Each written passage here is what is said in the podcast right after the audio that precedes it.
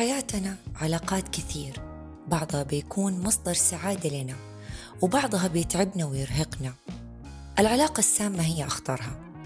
كيف تعرف إنك في علاقة سامة؟ عشان تتجنب الألم فيها وتحمي نفسك منها ويكون عندك الوقت إنك تبتعد عنها. هذا اللي راح أناقشه معاكم اليوم أنا غزل مع الدكتورة الهنوف الحقيل، دكتورة في علم اجتماع الجريمة واستشارية العلاج الزوجي والتربوي. صدر لها كتاب التمكين الاقتصادي للمرأة وعلاقته بتحقيق الأمن الأسري.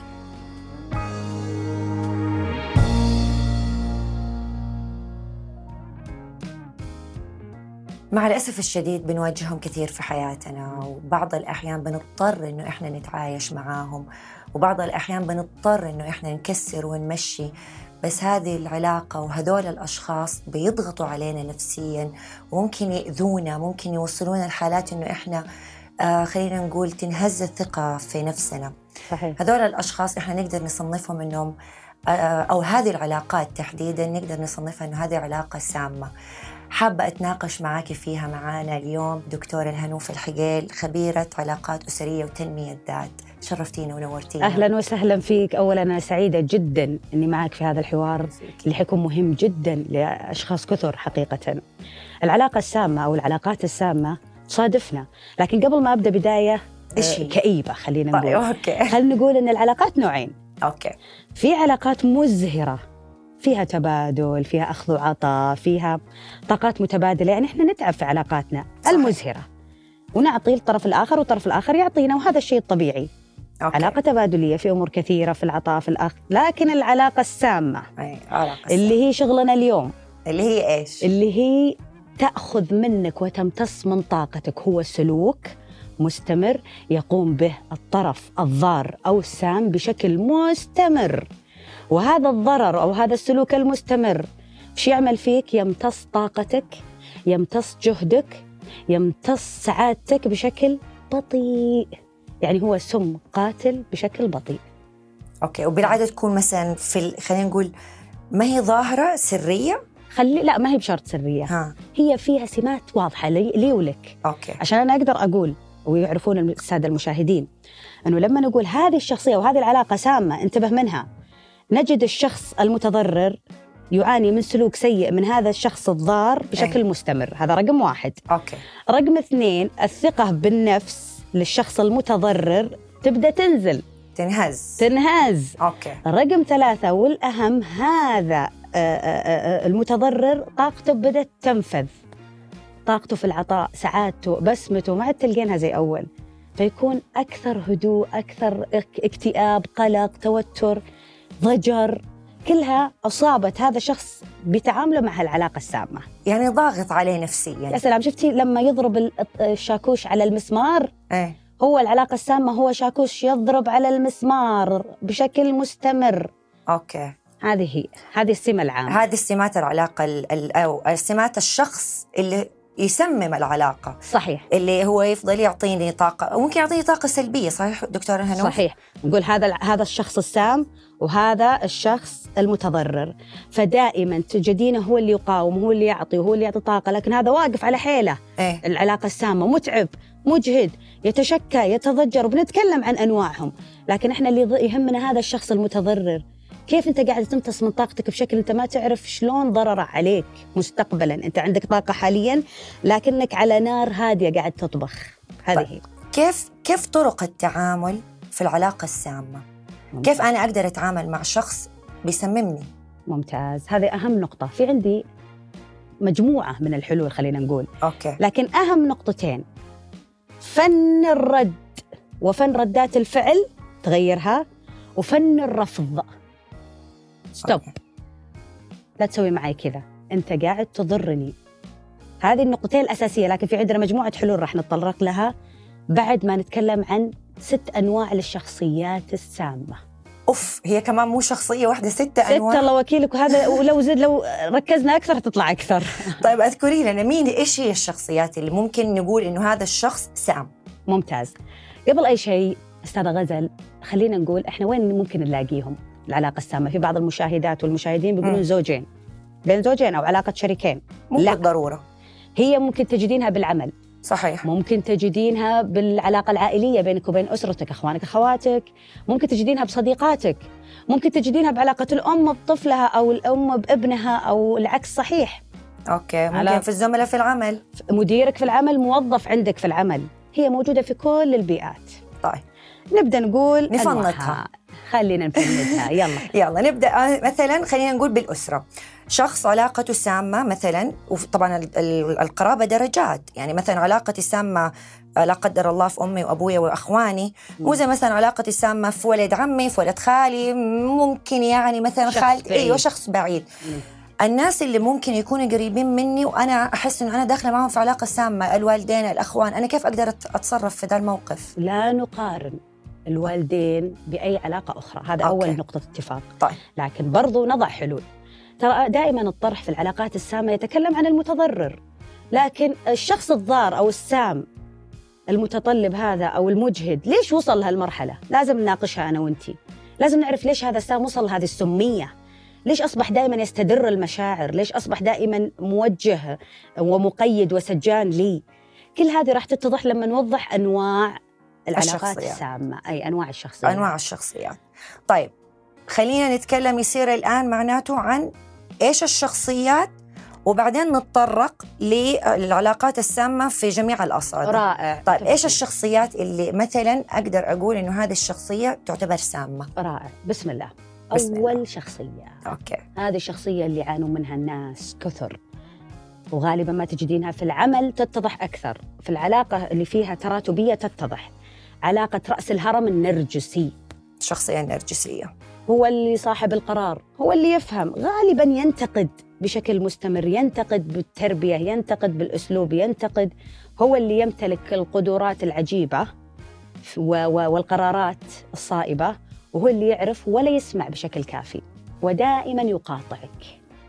هذا النرجسي، نرجسي وانتقادي، ودائما صاحب القرار الأول والأخير، حاله. هذا خلينا، هذا رقم واحد. واحد. رقم اثنين، ويعانون منه كثير من الأشخاص، اللي هو السجان. السجان السجان في شخصية اسمها السجان. نعم، السجان اللي هو المقيد المكبل. هذا مين يا أستاذة غزل؟ كيف، إيش هو؟ هذا يملي عليك أو يلبسك لباس بمقاسه هو. طبعا مقاسات البشر تختلف، ملابسي تختلف عن ملابسك، ملابس فلان فلان، المقاس يختلف، صحيح. هو نفس لبسه بالأفكار ونفس مقاساته يبغى يلبسك إياها غصب. أوكي. يقيدك بأفكاره، بمبادئه، بطريقة توجهه، ولا بد أنك تتبنين أفكاره، لأن لو ما تبنيتها تملكي بشكل كبير. هو مقيد. أوكي. غيور جداً، لا تلتفت اللفتة هذه، لا تسوي الشيء الفلاني. تعرفين بعض الصديقات لما تقول ليش صادقتي غيري؟ صح. آه. ليش أنت مشيتي مع فلانة، أنا وش فيني؟ مقيد، عنده فكرة معينة يناقشك فيها، تناقضينه، إن لم تكن معي فأنت ضدي، دائما في حالة من الصراع علشان يلبسك طاقية طاقية أفكاره، يأخذها من هنا ويلبسيها، يلغي شخصية من الآخر. رائع، عشان كده سميناه السجان المقيد. هذه الشخصية الثانية. الثالثة. نعم. الشخصية الثالثة، وهذه شخصية برضو مجهدة مجهدة، وهي تتضح بشكل سريع، ما نتع... ما تتعبنا على فكرة، نكتشفها على طول. مين؟ كمختصين، مصاص الدماء العاطفي. مصاص الدماء العاطفي، هذا المصاصين الدماء احنا نشوفهم من يوم ما كنا صغار، صح؟ أوكي. في التلفزيون، في أفلام الكرتون، صح. شيء. لكن لما تشوفينها في العلاقات واضحة تكون، مصاص دماء عاطفي، يعني يستدر العواطف. ترفعين التليفون على زميلة من زميلاتك من الشخصيات السامة، مصاص الدماء عاطفية، تقول لك أبوي سوى كذا، أخوي سوى كذا، يعني. أمي سوت كذا، زوجي سوى كذا، دائما في حالة حزن، في حالة حزن مستمر، انقذيني. تعطينها الحلول، تقول لك أنا سويتها، فعلت الشيء الفلاني والفلاني والفلاني، أنت تعجزين، تضعف ثقتك بنفسك، ممكن ما تقدرين تتواصلين معها، أول ما تشوفينها تتصل يصيبك ضيق، صح. هذا مثال صحيح. وما تقدري إنك أنت ما تردي عليها دكتورة الهنوف. المشكلة مم. أنا يمكن بواجه الشخصيات دي، مم. اللي هو أحياناً تتصل علي، طب يا رب أرد ولا ما أرد؟ أيه. والله لما بأرد، حتى لما بعطيها الحلول ما بتسمع كلامي وبتستنزفني، فعلاً بتكون مرهقة علي، أيه. إنه أنا أجلس أعيد وأزيد وأكرر وأعيد وأزيد وأكرر، واللي هي إيش؟ علم في المدبلم يصبح ناسي. يا سلام عليك. هذه هذه مصاص يوه يا كثرها مصاصين الدماء. مصاص الدماء العاطفي تدري وين مشكلته؟ ها. هو سعيد جدا بحالة لفت الانتباه بالجانب العاطفي الاستعطافي هذا. اوكي. فدائما هو في حالة من الش... من ال... في اللا شعور تصيبه انه ابغى استدر عطفها. أبغاها تسمع لي. هي هي أخذت منك أو أخذ منك هذا الشخص رد فعل إيجابي لما اشتكى لك أول مرة، ثاني مرة التفت له، أعطيته أعطيته يعني فوكس عالي، فهذا الشيء خلاه يكرر هذا السلوك معك ومع غيرك. أوكي. فهو في حالة من النكدية المستمرة. أوقات ترى عشان ما يعني نخصص المثال هنا، أوقات الزوجة تكون كذا، الزوج يكون كذا. أوكي. تخيل الشريك لما يكون دائما في حالة حلطمة ونكدية. حلطمة. إيش بتكون في الحياة؟ كمية ضغط نفسي، يعني صديقة أو شخص غير يعني بشكل مو مستمر، أو من شريك، أخت، أخ في نفس الغرفة. صح صح. مميت. أكيد. متعب. فأنت خلينا نقول ردات الفعل أو الحلول حنتكلم عنها بعد شوي إن شاء الله. هذه الشخصية الثالثة. الرابعة. نعم. الرابعة ضحية الحب. ضحية الحب. نعم. هذا برضو شخص سام ممكن يسمم له حياتي. كيف؟ هذا خليني أقول لك، مصاص الدماء وضحية الحب هذول كلهم يسحبون من الطاقة العاطفية أكثر ما يسحبون من أي طاقة ثانية، العاطفية. أوكي. ضحية الحب دائما يقول لك أنت ما تفهمني، أنت جرحتني في السلوك الفلاني. دائما تركيزه على الشخص اللي يحبه أو أه. الشخص اللي بينه وبينه مشاعر خاصة. أنت دائما تظلمني، أنت دائما تخونني، أنت دائما ما تحبني، أنت دائما ليش ما تقولي كلمة أحبك؟ ليش ما تمشي معاي وتجي معاي وتروح معاي؟ ليش زميلك فلان وليش كذا وكذا؟ أنت لما قلت الكلمة الفلانية دقيق على الشخص المحب. فدائما نعيش حالة ضحيانية الحب. أغانينا كلها ضحيانية حب. كل أغانينا ضحيانية حب، لطم. طب شفاف عاطفي يا دكتور الهنوف عندنا الآن. مفهوم الحب عندنا احنا متشوه الآن، ما ينفع. مو الحب إنك تعيش ضحية، الحب تستمتع بالعلاقة العاطفية هذه. ضحية الحب أنت مسكين، أنا مسكين إني أنا عرفتك، أنت ما تفهمني، أنت. هو مو قضية أنا ما يفهم الطرف الآخر، لا، لكن هو قاعد يقول له طالعني، انتبه لي، شوفني، ركز معاي. وهذا سلوك خطأ منه، قاعد ينفر الطرف اللي الآخر اللي يحبه. صح. هذا النوع الرابع. الرابع. النوع الخامس. النوع الخامس عندنا نوع مهم ونلقاه لكنه ذكي. مين؟ الكذوب المراوغ. أوه يا كثرتهم، يا كثرتهم عندنا بس. هذه الكثي... الكذوب المراوغ لازم تربطه مع الطرف الآخر علاقة اعتمادية فيها مصلحة. كيف؟ يداري زوجته لأنها ساعدته بالباوربوينت أو بالعرض أو بالكذا، فيتنفع في جانب معين في عمله فيخليها معاه مع أنه مو مقتنع فيها مثلا. مثلا ممكن يخلي الموظف الفلاني عنده لأنه ما طلب راتب عالي فيرهقه في العمل أكثر ويراوغه، أنت شغلك كويس وأنت جيد وأنت وأنت مراوغة وكذب لمصلحة من الشخص تناسبني. أوكي. فهمتي كيف؟ كثرة المراوغة والكذب أو الشخصية الكذوبة اللي دائما تكذب عليك، أنت شلون تعيشين معاها؟ لما تكتشفين الطرف الآخر كذب عليك مرة مرتين ثلاثة أربعة ما كان واضح معاك، كيف تقدرين تعيشين معها؟ بتعيشين بأريحية بأمان؟ ما حنعيش بأريحية وأمان. ما حنتطرق للموضوع في يعني شوية لقدام، إنه في بعض الأحيان بتضطر إنك أنت تتعايشي مع الشخصية دي مع الأسف الشديد. لكن أهم بيسك في أي نوع من أنواع العلاقة مهما اختلفت أستاذة غزل، إحساس الأمان لما ينتزع من أي نوع من العلاقات خلاص أو فقدت. التعاملات حتى المهنية والوظيفية تنتهي العلاقة بيني وبينك. فقدت. أيوة. طيب النوع السادس. النوع السادس هذا أسميه أنا المحقق.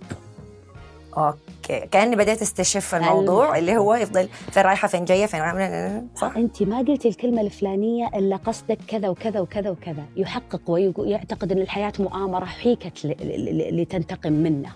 اوكي. فيجي يقول لك تذكر فلان يوم قال لي كذا، يحكي مع صاحب صاحبه أه. لما فلان جاء وحكى لي وقال لي الشيء الفلاني ترى ما كان يقصد هالشيء، هو يلف ويدور وسوى هالتصرفات هذه كلها عشان يقتنص من كذا وكذا وكذا.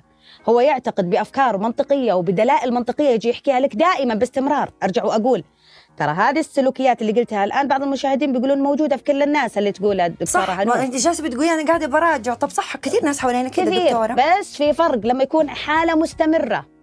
حالة مستمرة. أوكي. مستمرة بشكل خلينا نقول شبه يومي، حالة مستمرة وأنا قاعد أتعب منها ما أتقبلها. يعني في شخص يجيك يفسر موقف أو يعمل تركيز.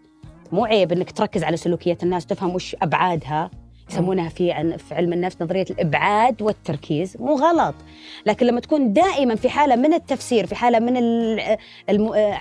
نظرية المؤامرة تعيشها في كل التفاصيل في كل سلوكيات الناس، ما حد يقدر يعيش معك، هو حيتعب، هو ده الشخص نفسه تعبان فمتعب اللي حواليه. يا سلام عليك. فهذه هي الحالة، إذا كانت مستمرة ودائما في حالة هو من عايش المؤامرة، فمعناته حتى في تعاملي معاه بيحس إني أنا قاعدة أتآمر عليه، حتى في تعاملي الطبيعي معه أنا يلي فضفض لي حيعتقد إني أتآمر عليه. فهذه حالة، هذا السادسة وهذه الأخيرة. هذا ممكن يكون عنده مشكلة نفسية مثلا، عدم ثقة في النفس، عدم ثقة في اللي حواليه، عشان كده بيطفشنا. لازم نتكلم عن الشخصية هذه السامة، ليش وصلت إنها تكون سامة؟ ليش؟ ليش هذا الشخص من الستة اللي حكيناهم قبل شوي وصلوا لهذا السلوك المستمر من الإجهاد للأطراف القريبين منهم؟ إحنا أعطيناهم وجه. رقم واحد، قد يكون الشخص تعرض لموقف في حياته، موقف صادم أثر على ثقته بنفسه فعلاً، أثر على تراتبية التفكير عنده أو قدرته في أنه يسمون المهارات التواصل الاجتماعي فقدها بسببها. اثنين، قد يكون فعلاً تعر... عملها كمثير ولقى استجابة، أوكي، فعملها آلية بشكل مستمر. عملت مثير ضحية الحب، قال أنت ما تحبني، جاء هذا قال لا والله أنا أحبك وأموت فيك وأحبك وعش، عطى أوفر عاطفة إيه؟ فجاء استجابة إيجابية فبدأ يستمر يكمل عليه، عجبه الوضع. نعم، مثير وأسرع بشكل كبير. هذا هو، هذه نقطة أساسية. ممكن تكون لها أبعاد نفسية بشكل كبير زي النرجسي، هذا جانب نفسي قد يكون إيه، فشور إن لها أبعاد. إذا تطرقنا الآن للحلول حنفهم إحنا مفروض شو نسوي معاه. أنا ما يهمني الآن حديثي أنا وإنتي، الشخص المتضرر اللي ضرر أصابه وتعدى إلى من هم حوله سواء أدواره أو الأشخاص اللي حوله، هذا اللي راح نعلمه كيف يتعامل مع هذه الشخصية السامة. بالضبط، لأنه السام هو اختار بنفسه إنه يكون سام. بالضبط. الشخص اللي يبغى يتحلطم هو اختار بنفسه إنه يبغى يتحلطم. الشخص النرجسي، أوكي، ما حقول بعيد إنه التربية لها دور في تكوين الشخصية النرجسية، بس خلينا نقول هو اختار إنه هو يكون سام واختار إنه هو يكون برابو. بالشكل ده ما يبغى يطور أو يحسن من نفسه. لكن أنا كشخص متعايشة مع الشخصية السامة دي، أبغى أبغى أسأل دكتورة هنوف على كل الأصعدة. يعني مثلا واحد بيعاني مثلا إنه أبوه علاقته في أبوه سمية، كيف ممكن يتعامل مع علاقته في أخوه سمية، علاقتي في مثلاً في أختي سامة، علاقتي في صديقتي my best friend مثلاً مم. في طبعاً صداقات مختلفة درجات يعني، بس خلينا نقول مثلاً أقرب الأشخاص لي، أنا كيف أقدر أتعامل مم. مع هدول الأشخاص؟ حابة أقولك معلومة جداً مهمة وللمشاهدين ويركزون عليها، جداً مهمة. لما الشخصية اللي قابلتيها هذه كانت في البداية جيدة، ما عندها هذه هذه الصورة وهذا السلوك المستمر، أوكي، في البداية، بعد فترة أصبح عندها هذا السلوك. يعني واحدة كانت طبيعية ولا تشتكي لك ولا هي بممارسة عليك مصاصة دماء العاطفة ولا هي بتتشكى ولا شيء، بس فجأة بعد شك معين حصل لها أصبحت كذا، أصبحت سمية، تتصل تشتكي دائما. أوكي. لفترة تجاوزت مرحلة الصدمة، يعني خلينا نقول بعد سنة من الصدمة، بعد ستة شهور وتفر على حسب طاقتها في تجاوز الأزمة. أوكي. هنا أقول لك هذه العلاقة ما هي سمية، لكن البنت ممكن تتحسن لما تعرف أخطائها، لما تحطي لها الحدود، أنا. لما تضعي لها الحدود على حسب قرابتك منها. أوكي. قرابتك النفسية، قرابتك العقلية، هذه نقطة مهمة. أوكي. الحلول اللي راح نتطرق لها مهمة جدا مع اختلاف هذه الشخصيات، لكن لما يكون من بداية معرفتك لهذا الشخص ومبادي معاه هذا السلوك أو موجود معاه من أول، فهذه علاقة سمية بالتأكيد، ترى نادر ما يتغير، أنا أقولها لكم نادر، إلا إذا أشاء الله سبحانه وتعالى وحصل موقف لأنه لا يشعر إنه إنه هو سام. سام، لا أنتم ما فهمتوني. آه، دور الضحية، دور أنتم، ما حد يفهمني، أنا أنا كذا، ما حد يفهمني أصلا. وفي شخصية ثانية لازم يسمعونها بعد المشاهدين ويهتمون في هذه النقطة وينتبهون لنفسهم فيها. لما يسمعوني الآن كل واحد ماخذ وضعية إنه الناس السميين اللي حولي كثرهم، هو مو سمي، هو مو سمي، اسم الله عليه الله واسم الله. فراقب نفسك، أوقات يكون نسبة تحكمك أو معدل التحكم عندك عالي، فتبدأ تقيم هذا سمي وهذا سمي وهذا سمي من كلام مين، الدكتورة هنوف والله قالتها ولا غزل قالوها في الأستاذة غزل حكوها، لا أي.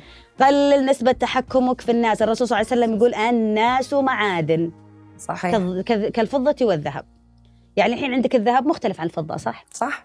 الفضة لها استخدامات، الذهب له استخدامات، الحديد له استخدامات، المعادن كلها كل معدن له استخدام معين. لكن لما تجي تتكلمين عن ال- ال- الذكاء في إني أنا أفهمك تفصيل شخصية غزل، م. وين ألقاها؟ وين ألقى التميز فيها؟ أوقات يكون مصاص الدماء عنده ضعف ثقة بالنفس بطريقة عالية، ما هو مكتشف الزوايا الإيجابية اللي فيه. يمارس عين الذبابة في حياته. عين الذبابة تشوف كل شيء سلبي وتركز عليه. وعندنا قانون من قوانين العقل الباطن مهم نعرفه. القانون هذا يقول لك الشيء لما تركز عليه لا شعوريا عقلك الباطن يلغي الإيجابي ويتخيل الأسوأ. أوكي. هذا أحد قوانين العقل الباطن. قاعد مسكين هذا مصاص الدماء العاطفي يمارسها، فأنت ممكن تقولي له انتبه ترى عندك أشياء إيجابية في شخصيتك، خليك مركز على الأشياء الحلوة. عين النحلة، فعل عين النحلة وأقتل أو أعمي عين الذبابة. حبيت هذه نقطة مهمة جدا. يعني في بعض الحلول تطرحينها على الشخص تكون تغير جذريا وتكونين مساعد له، لكن ما أوعد أنا بالتغير بشكل كامل. وإذا كان ما عنده قرار أنه يتغير، هذا الشخص السمي ما عنده قرار أنه يتغير، مبسوط بالحالة اللي هو فيها، لكن لما يجي ويذعن ويقول أنا أبغى أتغير، جميل جدا، لازم إحنا نساعده. مو مو بتك ب... ب... إذا كان هو مو راغب ما أنت قادرة. إحنا كمختصين لما يجي أحد يضرب باب العيادة يقول أنا أبغى أتعالج من كذا وكذا وكذا، نقول له يعني من خمسين إلى خمسة وسبعين بالمئة أنت رغبتك في التغيير. لكن لما يجيني من زوجته جايبته غصب أو زوجها جايبها غصب، ما راح تستجيب الهنوف ولا الغير هنوف، صحيح، إلا إذا أراد الله يعني بعجوبة. فلازم يكون القرار شخصي، زي زي الإقلاع عن تدخين، زي الإقلاع عن تعاطي، زي وزي وزي أشياء كثيرة. صحيح. طيب دكتور هنوف، إحنا عرفنا الشخصيات رائع. اللي هي ممكن تكون آه سامة. رائع. طيب لو كان الش... لو كانت الشخصية دي معايا في محيطي أنا، ناس قريبين مني مثلا الأم، الأب، الأخ، الأخت، صديقة مثلا عشرة عمر، هدول الناس أنا كيف أقدر أقول لهم ستوب خلاص؟ ممتاز. الزوج، الزوجة، ممتاز سؤالك. ليش؟ لأنه قاعد يعطينا تراتبية للعلاقات، التراتبية هذه مهمة، وإحنا قاعدين نعملها تطبيقيا للمشاهدين يفهمون إحنا إيش نقصد أو كيف نتعامل. طيب يعني إحنا ما نبغى يفهمونا بطريقة غلط. الحين والدين لو نقول مثلا أمك م. شخصية لنفترض من من من الشخصيات اللي اللي حكينا عنها أو تحدثنا عنها، ما راح أقول سامة. أوكي. جزء من التفاصيل اللي كانت بحديثنا موجودة، إن هي مثلا نفترض أنها تشتكي بشكل مبالغ فيه، آه سلبية دائما، ما هي مبسوطة، ما هي مبسوطة، طفشانة، زهقانة. أيوة. فهذا الجزء قد يكون من مرحلة انتقالية في مراحل عمرية معينة، أنت لازم تستوعبها، واخفض لهم جناح الذل من الرحمة. صحيح. فتحملك لها وأنها هي تتواصل معك، أنت يا بختك. بس ممكن عشان نعدل هذا السلوك أن نبين مثلا أنه جانب التركيز على الجانب الإيجابي، نسحبها لل... للأشياء الإيجابية اللي في الحياة، الحمد لله عندك أولادك وإحنا بخير وأمورنا كذا. كل ما تكلمت سلبيا نحاول نجيب عليها إجابات إيجابية، أو ناخذها بعين النحلة للأشياء الجميلة ونبطل عندها، أو نحاول نعمي عين الذبابة اللي تشوف كل شيء سيء بطريقة غير مباشرة، لأنه أوكي. لها حقوقها ولها وضعها ولها تواجدها ولها قيمنا الدينية وجهتنا أن نحترم ونتعامل معهم بخضوع. هذه النقطة الأولى، تراتبية العلاقات، هذه لازم أوكي. نفهمها. هذه مع الأم ممكن نطرح عليها فكرة أو سوء، نحكي بالحديث العام عن تجربة أنه أحد من الأشخاص كان سلبي وحديثه سلبي، فالفكرة تؤثر على مشاعره فيصبح سلوكه سيء فتأثر على صحتها، فنجيبها بطريقة غير مباشرة احتراما لكونها أم أو أب. أم أو أب. لما تكون أختك مثلاً، نفترض نعطيها بالتراتبية هذه، لما تكون أختك ونفترض أنها نختار النرجسية مثلاً، الأخت النرجسية اللي تبغى تتحكم بكل شيء أو تبغى تسيطر على المشهد العام أو أو فأنت إذا كنت تقابلينها من فترة إلى أخرى وبشكل غير مستمر، لا تقاومين هذا السلوك فيها بشكل كبير ودائم، لا اعملي تجاهل، ممكن تقدرين كونها أخت عشان ما تخلقين مشاكل، لأنه غالباً ما يتغير. أوكي. إلا إذا أشاء الله، زي ما قلنا قبل شوي، غالبا ما يتغير النرجسي. مصاص الدماء العاطفي اللي مثلا من صديقاتك أو حتى من أخواتك قالوا أنا كذا، أنا تعبان، أنا كذا، أنا فيني، وأنا وأنا وأنا وأنا لازم تكون واضح، مواجه، صريح معهم. الأخوة الحقيقية أو الصداقة الحقيقية أنك تعمل تركيز أو تخلي صديقك أو صديقتك تركز على سلبيتها أو على نفسها. أوكي. ما تبخ سمة عليها. ترى أنت تبغى تعيش دراما كثير كذا، ترى أنتي قاعدة تتشكين بشكل كبير، والدليل أنك أنتي قاعدة تعيدين نفس المشكلة ألف مرة. أنتي حابة تعيشين حزن، أنتي دراما كوين. ممكن المواجهة طبيعية، وأنا لو ما أحبك ما قلت لك هالكلام. أوكي. لازم تفهمين هذا الجزء في شخصيتك لازم يتعدل، لأنها حتنعكس على نفسيتك، على جمالك، على شكلك. طب ممكن تزعل مني دكتورة الناس. طيب عندك خيارين، تزعل منك ولا تستنزفين طاقتك ليل ونهار. المواجهة أحد الحلول في التعامل مع الشخصيات السمية. المواجهة اثنين وضع الحدود. أوقات احنا نتكلم عن عن المجمل الآن. أوكي. وضع الحدود، لما أنا أضع الحدود أنت بتتجاوز معي بالطريقة الفلانية، أو عباراتك هذه أو كلماتك أو ألفاظك هذه حتى لو كانت بطبيعتك أو مزح أنا ما أقبلها. سوري، وضع الحدود. أوقات، وهذه نقطة جدا مهمة أستاذة غزل، م. أوقات إحنا مفترض منا نصعد الموقف. دايما أقول التعامل مع الشخصية السامة لها علاقة بردات فعلك. تسمك العلاقة السمية وتعطيك سم أقوى كسم الثعابين لما أنت تكون ردات فعلك عادية. أنت على نفس السجع وعلى على كلامك قبل شوي، أنا أرحمها، ما أبي أخسرها، ما أبي ما أبي يا أخي، لنفسك عليك حق، لنفسك عليك حق. صح، هذه نقطة مهمة. فلازم أنا أتعامل مع الشخصية الأخرى بدون ما ألغي نفسي. ليش ألغي نفسي؟ علشان أنت تكون سعيد يا أخي. طب لما تكوني مضطرة، مثلا وحدة في شغلها بيضايقها مديرها، موظف، زميلها، whatever، ما هي قادرة تاخد موقف عشان مثلا لا يروح يفصلها أو يتكلم عنها وعن سمعتها أو عن سمعتها. يعني في أشياء مثلا الواحد ممكن يخاف يعملها أو ياخد أك يعني أكشن، ما يتجرأ. أيوة، ما يتجرأ، ما يتجرأ. يقول لك ممكن ينخرب بيته. طب واحدة مثلا مديرها مزعجها في في الدوام، زميلها في الدوام مزعجها، مم. لو أخذت موقف وزي ما حضرتك قلتي صعدت الموقف، طب مستقبلها الوظيفي طار. هنا إيش تسوي؟ في عندنا ثلاث أنواع لردات الفعل.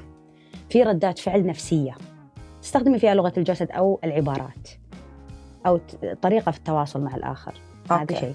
اثنين إدارية، ترى أنا موظفة بس لمجال كذا كذا كذا كذا، مهامك فقط تأدينها، المبالغة أو التواصل أو الحديث أو أو أو تعملين حد لها.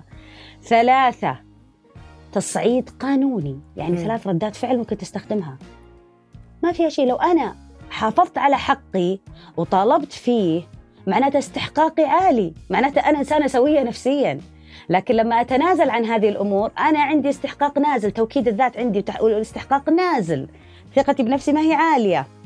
أوكي. لازم البني آدم يوطن نفسه زي ما قال الرسول صلى الله عليه وسلم، وطن نفسك، وطن نفسك. الرسول صلى الله عليه وسلم قالها. إيش معنى وطن نفسك؟ اجعل لنفسك وطن خاص بك. حاول أنك أنت تكون فلسفتك بالحياة متطورة، تقرأ، تطلع، تعرف كيف حقوقك، كيف أنا أقدر أعطي هنا وأوقف هنا. أعمل موازنة. دائما الموازنة في الحياة، العطاء المبالغ فيه فوق خمسة وسبعين بالمئة غير مطلوب البتة. فأنت ركز على ساعة الرمل حقت طاقتك. طب في برضو بعض الأشخاص دكتورة هنوف تقول لك ما أقدر، ما بيدي، مم. حاولت يا كثرهم، آه مستعمل علاقة سمية، علاقة سامة، أحبه أحبه ما أقدر، إيه ما أقدر أبد. طبعاً إحنا الموضوع في العلاقة السامة بين المتزوجين هذا يعني يطول شرحه، هذا بلا حلقات خاصة. إيه. إيه. بس كيف لو مثلاً الشخص اللي بي بي بيواجه الشخصية السامة دي بس هو ساكت وراضي وخاضع وخانع ليها، هذا إيش ما إيش وضعه في الحياة؟ في بعض الشخصيات اللي بالطريقة هذا بالأسلوب هذا وكثير تجينا، هذه الشخصية أدمنت التعامل مع الشخصية السمية. لو ما عاشت مع الأكشن حق الشخصية السامة هذه تدور عليها، يا سلام بعدين يجي يتحطم علينا، أدمنتها. هذا واحد. اثنين، قد يكون سبب أو ظروف المجتمع، الظروف المجتمعية، م. أكون في حصانة الارتباط أو الزواج ولا أكون مطلقة. أوكي. تمام. وإحنا ما إحنا ضد الطلاق، إحنا دائما نعمل واحد اثنين ثلاثة أربعة خمسة حلول ستة سبعة ثمانية إلين أبغض الحلال. أوكي. لكن لما أنت تتكلمين عن قضية مثلاً واحدة يضربها زوجها أو يتعاطى أو ي... أو دائماً ما يحقرها ويمارس عليها العنف اللفظي ومستمرة معاه، ترى الضرر مو لها هي بس، هو ضرر متعدي إلى أبنائك.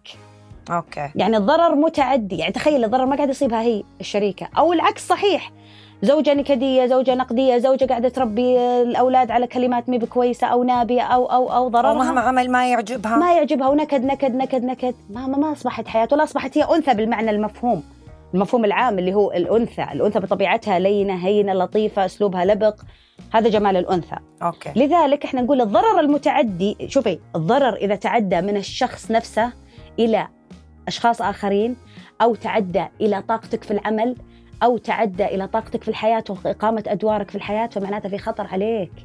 لنفترض الصديقة لك بجزء من الشخصيات السامة هذه، مصاصة دماء عاطفية، أثرت على طاقتك في العمل، يوم كلمتك وانت بالعمل ما عاد قدرتي تنجزين، سكرتي منها، حاسة بضجر، قلبت مودي قلبت مودي وحاسة بضجر، ماني قادرة أتعامل ولا قادرة أكمل شغلي، هذه مؤشر. أثرت على أدوارك مثلا بالحياة؟ كل ما كنتي في البيت وحالتك طبيعية وحياتك الطبيعية تتصل تقول لك هالكلام، تحكي لك، ترمي نفاياتها م. عليك. فأنت هنا طاقتك قاعد تنخفض في أدوارك العامة، هذا معناته ضرر متعدي، تعداك أنت وأصبح على الأدوار وعلي, وعلي حواليك وأدوارك. فأنت تسكرين منها على طول، تخاصمين ابنك أو تخاصمين بنتك. ف... صح آه. صح صح آه. جالسة بتذكر فعلا إلا في ناس كده، هذه لأنه طاقتك امتصت شت على طول، راحت شت كده بالضبط، يعني مصاصة دماء عاطفية ما أوكي. تقدر ما تمتلكين، خلاص انتهى، انتي باور معين وينتهي، بطارية وتنتهي خلال اليوم. طيب وبرضو في من المجتمع كثير مثلا تقول لك علاقتي بأهل زوجي،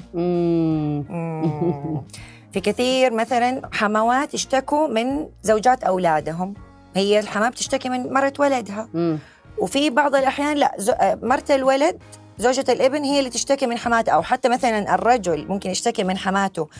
في العلاقة دي في كده مثلا كثير أشخاص تقول لك ما يحبوني أخوات زوجي، ما ما أبغاهم لأنهم مثلا دائما بيأذوني، بيحرشوا زوجي علي بي... هدول برضو في في علاقة سمية في الموضوع. كيف تقدر تتعامل الوحدة إذا كانت حماتها قنبلة ذرية؟ يا ساتر، هذه أنا أقول لك النقطة الرئيسية في موضوع أهل الزوج، ودائما ما أكررها، أهل الزوج إضافة في حياتك، مو في الدائرة المقربة لك، إضافة، هم أهل الزوج. فتواصلك معاهم لازم يحتمل طرفين، شيئين، الاحترام المتبادل وقلة التواصل الدائم. الأفضل احترام، قلة التواصل ما له داعي يوميا، خليك بعيد حبك يزيد. يا سلام، الأفضل لما يكون في احتكاك دائم ومباشر، ولهم الاحترام والتقدير، لكن الاحتكاك الدائم والمباشر والمستمر بيخلق جزء من هذه العلاقة الغير جيدة، لأنه إحنا ثقافتنا في المجتمع إلى الآن ما هي ناضجة. الأم من جيل مثلا، واخوات الزوج من جيل، والزوجه من جيل، فكيف تبينهم كلهم يتقابلون بفكره بفكره واحده؟ هم هم مفترضين من زوجة الام مثلا، مفترضه من زوجة الابن دور معين، لكن البنت من جيل مختلف فتقدم دور مختلف عن اللي في راس ام الزوج. صح، الاخوات نفس الشيء، ففي تضارب في الادوار المطلوبه من بينهم ومن بين بعض. الاساس والشخص المحرك في هذا المشهد الرجل الزوج. فانا اقول دائما نقطتين مهمات، احترام متبادل، قل تواصل دائم أفضل لكم. هذا حتى الأزواج لازم يسمعونها، لازم هو يقول زوجته لا أنا أزور، بس أنا أزور ماما وبابا، أنت كل أسبوع كل أسبوعين كل، أفضل أنه ما يحتكم بشكل دائم بشكل مباشر. ولو كان مسكين الزوج بيعاني من حماة قوية نفس الحكاية متسلطة. نفس الحكاية حاول آه إذا كانت مؤثر على الزوجة ايه؟ إذا كانت مؤثر على الزوجة هنا لابد، إحنا بنعرف دائما أنه إذا كانت الأم مؤثرة على الزوجة ايه؟ وعلى سلوك الزوجة بشكل كبير في الحياة، معناته أن الرجل أصلا في زوايا في زوجته ما قدر يكتشفها. الله سبحانه وتعالى لما قال للرجل أنت تقدر تأخذ كتابية غير مسلمة والمرأة ما تأخذ، ليش؟ لأن الرجل عنده قدرة على تغيير المرأة وإعادة تركيبة عقلها وثقافتها وتفكيرها. هذا أبعاده كبيرة، الله اللي خلقنا، الله اللي عالم كيف إحنا نفكر. فالله سبحانه وتعالى وجه الرجل أنه عنده قدرات في أنه يستميل للزوجة، ما قدر يستميلها بزوايا معينة. أوكي. المرأة تقدر تكتسبها بشكل سهل إذا كنت ذكي في علاقتك معها، منحتها الأمان والحب والحوار واحترمت تفكيرها، هنا بتقدر تحطها وتقدر تغيرها عليها كل شيء. ولو مين ما كان ما يأثر عليها، ما راح يأثر عليها أحد. في بعض المرات شخصيات الزوجات نفسها تكون أساساً اعتمادية أو ما هي قائدة، حبيبة ماما مثلاً. أيوة، هنا مفترض الزوج يضع حدود فعلية لزوجته، يضع حد. م. إذا تكرر هذا السلوك ممكن يصير تبعت تبع تبع له كذا وكذا، زي ما قلت لك قبل شوي، تصعيد الموقف م. بعد الحل واحد اثنين ثلاثة، ولازم يكون في مختص في المشهد. بعد واحد اثنين ثلاثة أنا أضع حد وأصعد المشهد، أنه لو تكرر هذا السلوك أو انعاد مرة ثانية أنا ممكن أتخذ إجراء، أنا بتخذ إجراء. فلا بد أن يكون فيه زي ما قلت لك، إما حلول مطروحة نفس ما حكيت قبل شوي في علاقة الزوجين، أوكي. أو حدود، تصعيد الحدود. أربعة، تغيير البيئة كيف؟ أو تغيير الشخص. كيف تغيير البيئة أو تغيير الشخص؟ الشخص هذا علاقة سمية، حاولت وسويت وفعلت وعملت كل اللي حكيناه قبل شوي، والله هم يشوفوني ويجيك واحد منهم يقول سويت كل اللي قالت الدكتورة واستاذة غزل. م. طيب بعدها ايش اسوي؟ غير البيئة. عملك فيه مدير نرجسي او فيه شخص سيء ومتعب لك، ولا قدرت تغير فيه وهو وهو ماسك سلطة عليك و و و غير البيئة، لكن تأكد أنه هذه البيئة اللي غيرت لها هي أفضل وليست أسوأ. آه هذه واحد. آه عمر بن الخطاب يقول اعتزل ما يؤذيك. صحيح، هذه النقطة الأولى. غير الأشخاص، شخص صديق وأنا غير مجبور عليه يا أخي، صفة مضافة الصداقة، صفة مضافة، ماني مضطرة أنا أني أجاهد في عمري وأتعب.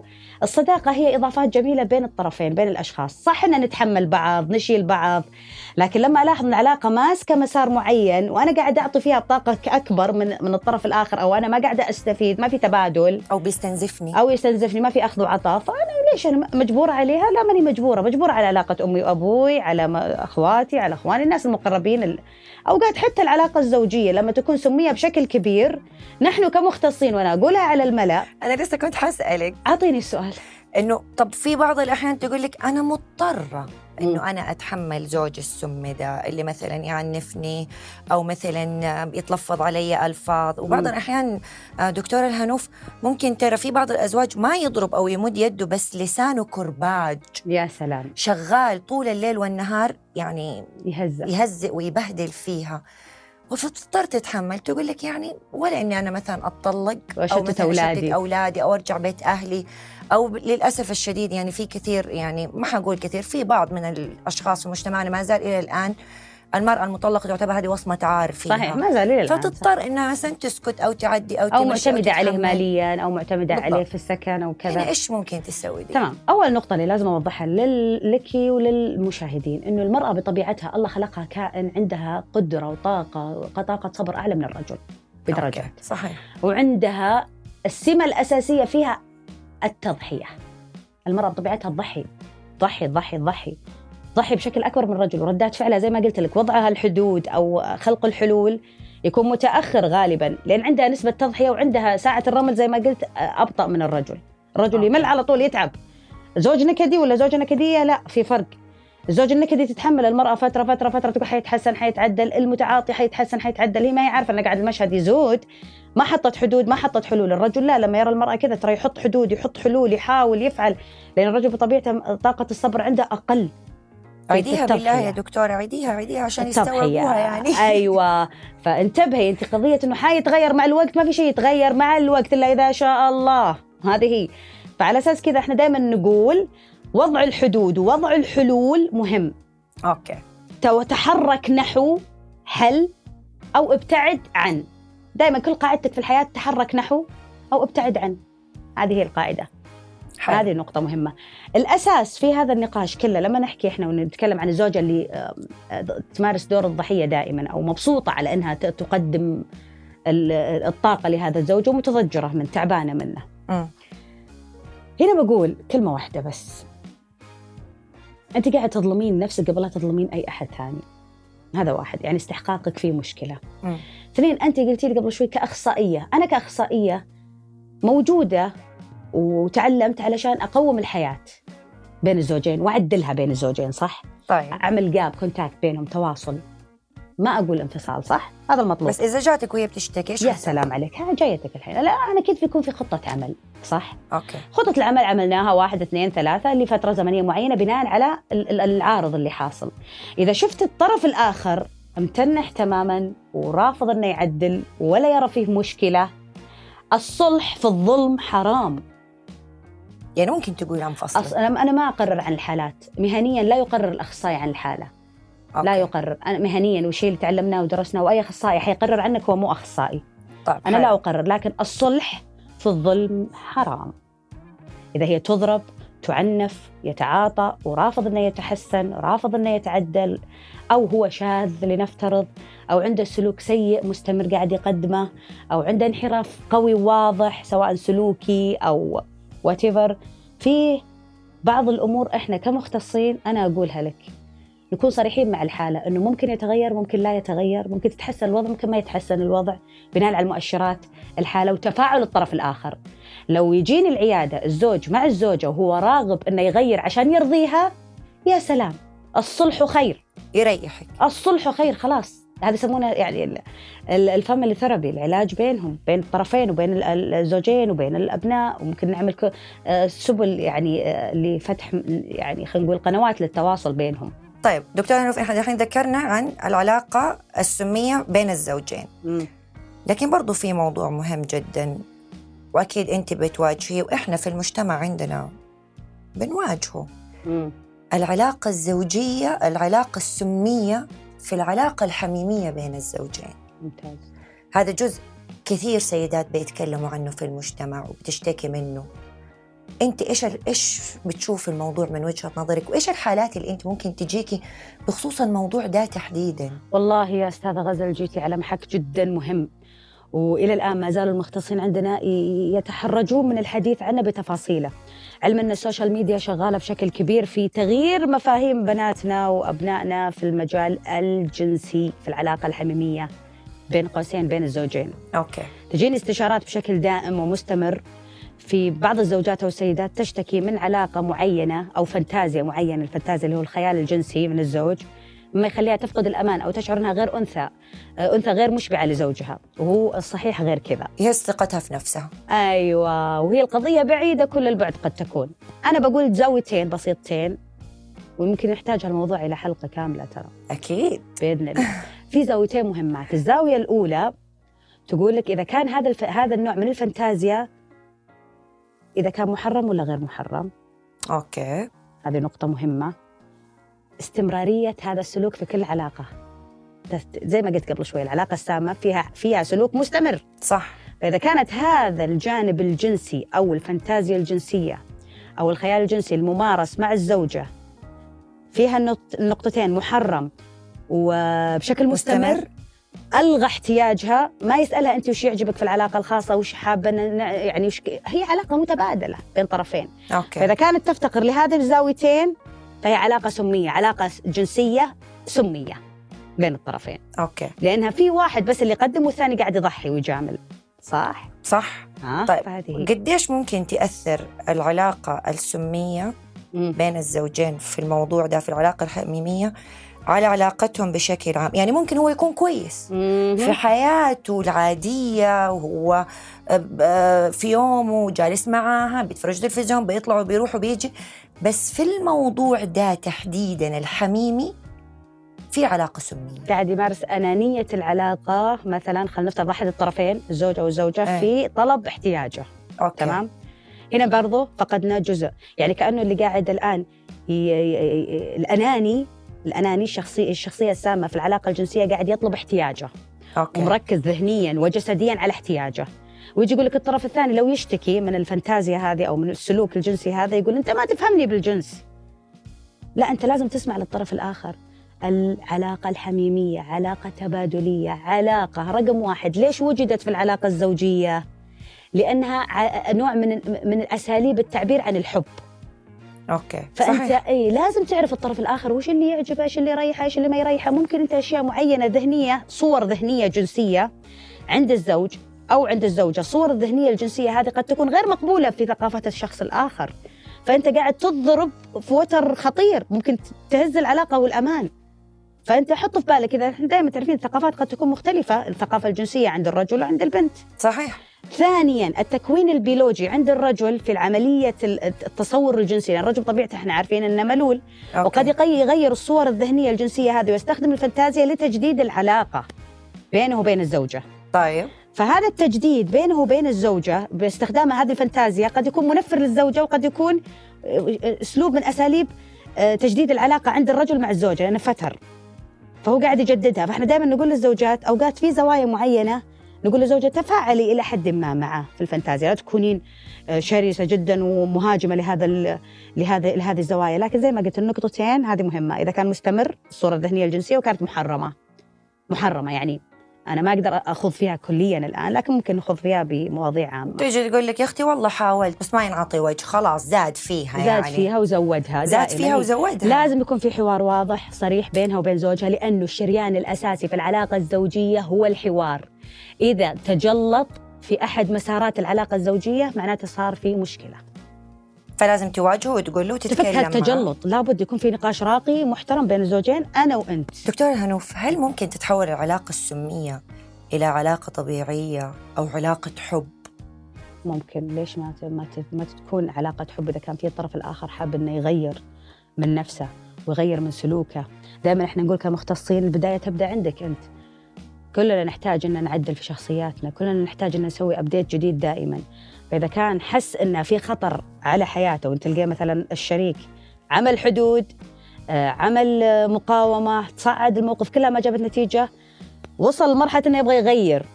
احنا قلنا تغيير البيئة أو الأفراد. أوكي. فيجيك الطرف الآخر يقول لك أنت إيش تبغى وأنا بسوي.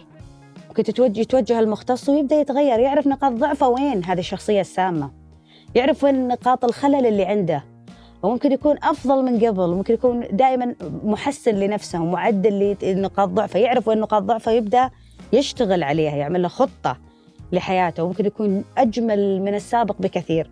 لكن في الأغلب الأعم الشخصية السمية ما تعتقد أن عندها مشكلة، تعتقد أنه الطرف الآخر مو هو اللي مو قادر يفهمني، مو فاهمني.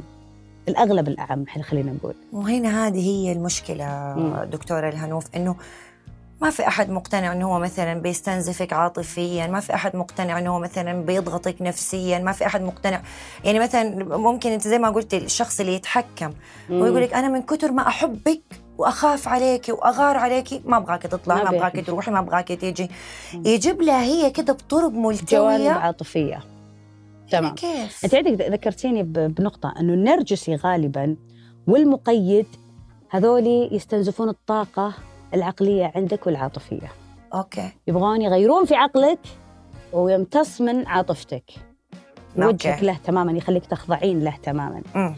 الشخصية مصاصة الدماء، مصاصة الدماء العاطفي وضحية الحب، يمتصون من طاقتك العاطفية دائماً، ما يهمهم القضية الفكرية ترى أو مخك أو طريقة تفكيرك، لا ما يبغى، ما عليه، ما, ما في مشكلة في التواصل العقلي بينك وبينه، لكن العاطفي سيء جداً. فهذه النقطة مهمة. المراوغ والكذوب على المنحيين، العقلي والعاطفي. فشوف شلون الطاقة قد تكون عند جزء من الشخصيات أسوأ استنزاف من بعض الشخصيات. لذلك احنا دائما نقول أنت الطرف الآخر اللي تتعامل مع العلاقة السمية، أنت من يقرر إيقاف هذا السلوك المستمر اللي يستنزف من طاقتك كل يوم، وأنت من يقرر أن يقف ويتحمل. يحتاج وقت، يحتاج صبر، يحتاج طاقة، يحتاج تعب. في الأخير أنت راح تنتهي طاقتك، تتمحور حياتك كلها كيف أنك ترضي هذا هذا الشخص اللي بعلاقة سمية أنت معه. تتوقف حياتك كلها في أنك تتعامل معه، كيف أشفيه، كيف أرضيه، كيف أريحه، كيف أخليه يقتنع، كيف وكيف. فأنت تلغي نفسك إلغاء تام، تلغي نفسك بشكل تام. لا راح تقدر تركز لا على عملك، لا على تطوير نفسك، لا على أدوارك كأم أو كزوج أو كأب أو واتفر. أدوارك كلها راح تعطل إلى حد كبير، لأنك في حالة من التنافس لإرضاء هذه العلاقة السمية اللي أنت فيها، اللي ما راح ترضى أصلا. يعني مهما عملت ما راح أرضى، ما راح ترضى. العلاقة السمية لا ترضى، العلاقة السمية في حالة من اللهث وراك. حتدخلني في حالة اكتئاب وانعزال ومشاكل نفسية. أنا كو... تفكرين أول المقابلة لما حكينا عن الصفات العامة عشان نقول هذه علاقة سمية، ايه؟ لما قلنا أنها تسبب لك الضجر والاكتئاب والتعب. صحيح. وتأخذ من طاقتك، وهو سلوك مستمر من الطرف الآخر يأخذ منك كل شيء جميل. ممكن تنزح للكآبة، ممكن تنزح للحزن. تخيل تعيش مع شخص دائما متضجر، تخيل تعيش مع شخص يلغي فكرك، تخيل تعيش مع شخص دائما يمارس عليك سلوك سيء. تخيل. لكن انتبه، الشخص الآخر، الطرف الآخر، لازم تعمل الحدود، لازم تختلق حلول، لازم تكتشف طرق للتعامل والتعايش مع هذا الشخص بعد ما يتعدل. لا تتعايش معه وتتكيف لدرجة أنك تدمن سلوكه. انتبه. إذا إذا أنا دائما أشوف، إذا شفت شخص متعايش مع علاقة سمية، أنا أعرف أنه الطرف الآخر عنده استحقاق نازل، ضعف ثقة بالنفس، أدمن العلاقة السمية، أدمنها. دائما نشوف إحنا بعض النساء أو بعض الرجال عاش مع العلاقة، يا ربي كيف نتحملها. صح. يا ربي شلون متحملها، نستغرب كيف يا الله كيف كيف التعامل بينها وبينه أو بينها وبينه، يعني بالطرفين. بالعكس، يعني في بعض الناس نستغرب نقول هذا ما ينعاش معاه، كيف عايشة معاه. سبحان الله. وربنا كيف يعني مبرد على قلبه أو على قلبه ومخليه مكسر لأحسابه. بيني وبينك الله سبحانه وتعالى أصلا بدأ الخلق بالعلاقة الزوجية، والعلاقة الزوجية علاقة قدسية ولها خصوصية، وبين الزوجين ربي يضع يعني نزعة معينة اكتشفوها في دراسات بريطانية أنه فعلا اللي بينهم علاقة زوجية المودة والرحمة وإفراز بعض الغدد مختلفة عن باقي العلاقات. لكن هذا مو معناته أني أنا أقف متفرج وخلي هذا ينهال علي بي بي بي أكون مكب لنفاياته إما السلبية أو تقييدي أو التحكم فيني دائما وأبدا. لا، ماني مضطرة، أنا إنسان مشارك لك في هذه الحياة. صحيح أنه في بعض الرجال أو بعض الأب له سلطة معينة وأدوار معينة، الزوج كذلك، إحنا ما نقول تجاوز أوكي. لا، في تراتبية، لكن لا تقتص مني، لا تأخذ من حقوقي. أنت تعطيني فضلة وتعطيني فضائل لكن لا تأخذ من حقوقي، لا تأخذ من طاقتي بشكل مبالغ فيه. الناس كلها تحزن بس مو بدك بشكل دائم، الناس كلها تزعل من مواقف تصيرها لكن لا تكون درامي. في شخصيات أوقات تجيك درامية زي صاحب المؤامرة، يرسم لك دراما ويضع لك و... أنا مو دائما أعيش بدائرتك هذه طريقة تفكيرك. لو عشتي مع هذا الشخص مثلا الدرامي، ما حكينا عنه كثير، م. الشخص الدرامي صاحب المؤامرة لو جلستي معه دائما حيكون أنت لا شعوريا من عشر القوم. بس كنت حسلك معدية؟ كورونا كورونا العلاقات السمية معدية جدا جدا جدا. يعني ممكن معدية. أنا لو عشت مع شخص سمي أصير بعد فترة نعم. إنسانة سامة حت... بشكل زي المغناطيس أوكي نعم، حتكوني بنفس التصور ونفس الطريقة لا شعورياً. جميل جداً. دكتورة الهنوف، في وصف العلاقة السامة م. كلانا تعس لكن لا أحد يريد المغادرة، م. هكذا نواصل تحطيم بعضنا ونسميه حباً. رائع. إيش رأيك؟ أنا أهنيك على هذه الكلمات والعبارات الجميلة، لكن تحدثتي الآن عن الطرفين، إحنا ما نقول عن طرفين، مو الطرفين يحس إنه حزين.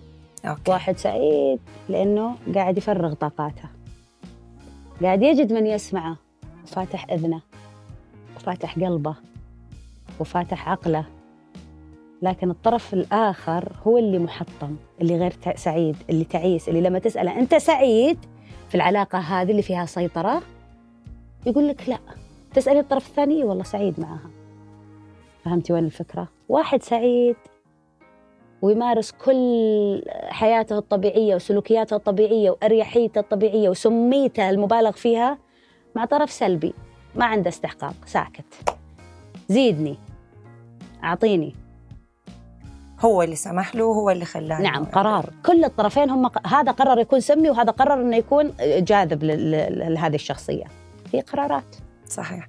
نصيحة أخيرة الدكتورة هنوف حابة توجهيها للمشاهدين؟ حافظوا على ساعة الرمل اللي عندكم. الحياة سعادة، ضحك، آه، علاقات توصف بأنها جبرية وعلاقات توصف أنها إضافية متى مجبور عليها.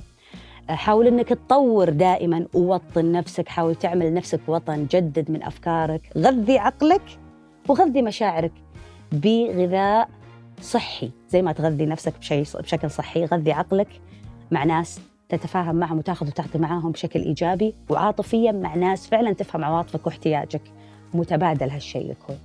أكيد. دكتورة هنوف الحقيل، شرفتينا ونورتينا، وفعلاً الحديث معاكي لا يمل أبداً أبداً أبداً. أنا جداً سعيدة أنه أنا عملت اللقاء ده معاكي. الله يسعدك. يعطيك ألف عافية. والله الحديث ذو شجون، وإحنا كنا يعني اللي عديناه هذا هذا سر المشاهدين، اللي عديناه كان أقل، لكن مع الحوار والحديث الرائع هذا بدت يعني طولنا عليكم شوي، ولكن من جمالها وجمال حديثها وجمال نقاشها وعقليتها الفذة. شكراً لك دكتورة هنوف. الله يحفظك. الله يسعدك. لابد أن تؤمن في البداية أن حياتك ليست في العلاقات، حياتك حيث تجد نفسك أينما كنت وأيا كان من معك. حينما تسلب منك حياتك وتسلب منك ذاتك، أنت في علاقة سامة لست مجبراً على تحملها ولا الصبر عليها. إما أن تتحمل طواعية أو تشتري نفسك وتبتعد. أخيراً، الشخص السام هو اللي حيعمل من الحبة قبة، وغلطة صغيرة ما تفرق بين اثنين، بس اللي ناوي يخليك يكبرها.